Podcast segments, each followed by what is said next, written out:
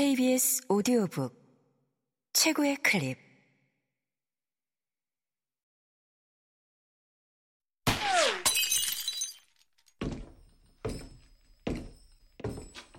KBS 오디오북. 노바. 세뮤얼 딜레이니 지음. 성우 유인선 읽음 챕터 1 3172년 드라코 트리톤 헬3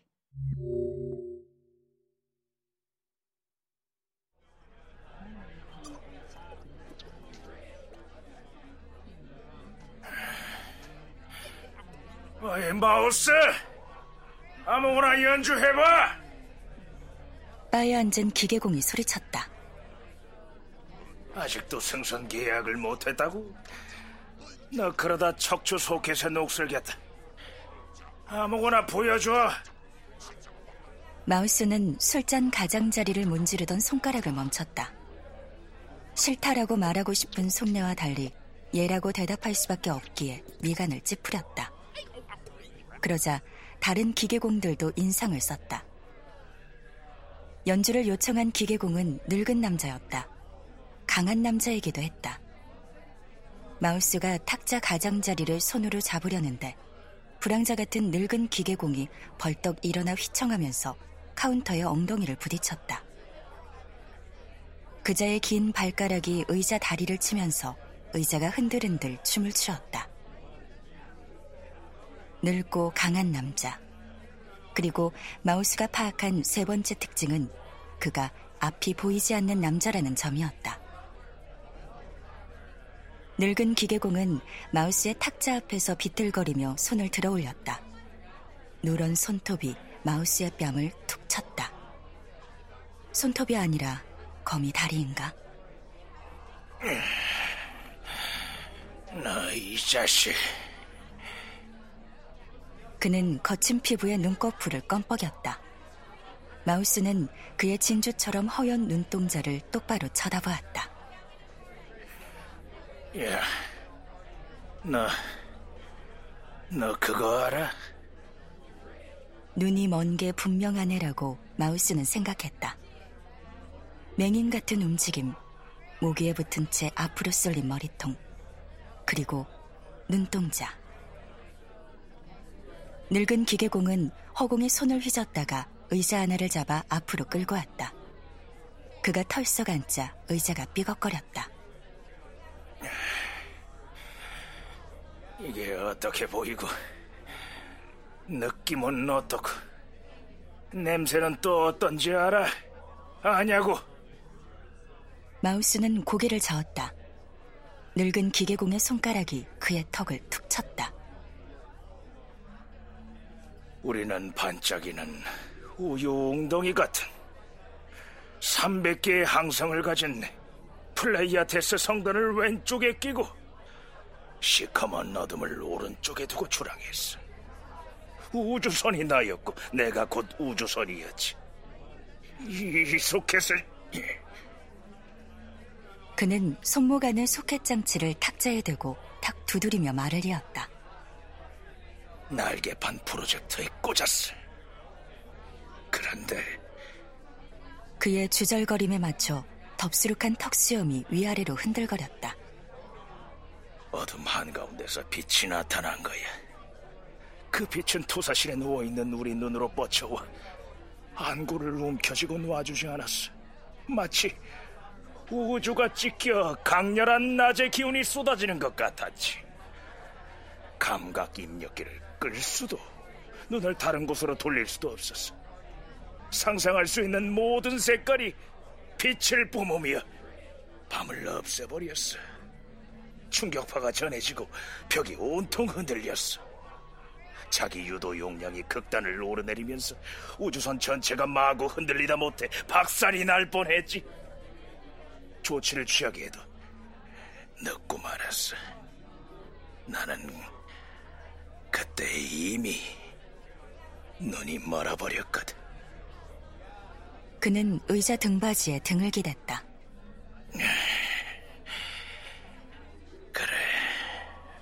어설피 보이지 않아. 그런데 이게 좀 웃기는 방식으로 안 보인단 말이지.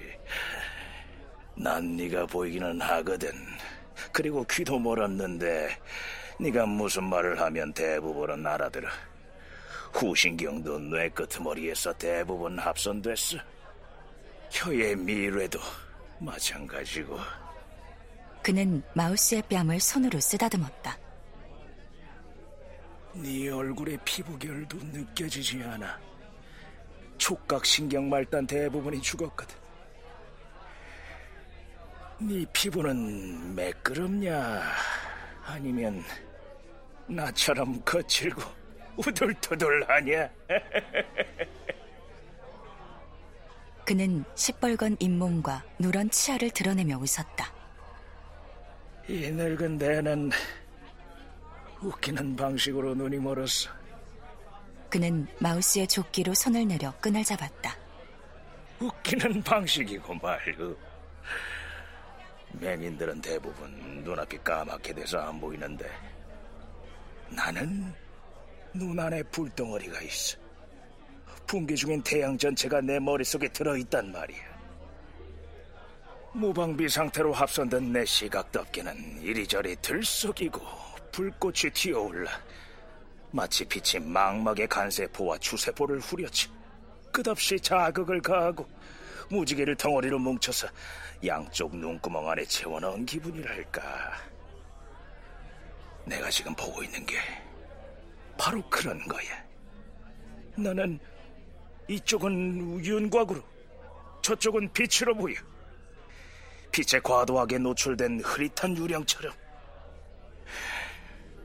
그런데 네 본명은 뭐냐? 폰티코스. 마우스는 모래로 약물을 문지르는 듯 거친 목소리로 대답했다. 폰티코스 프로베치. 댄이 인상을 찌푸렸다. 본명이 뭐라고 아, 골이 온통 흔들리는구나. 귀 속에 들어앉은 합창단이 하루 26시간 내내 골을 대고 함성을 질러대고 있어. 뇌 끄트머리의 신경첩파부가 계속 자법을 방출해서 그래.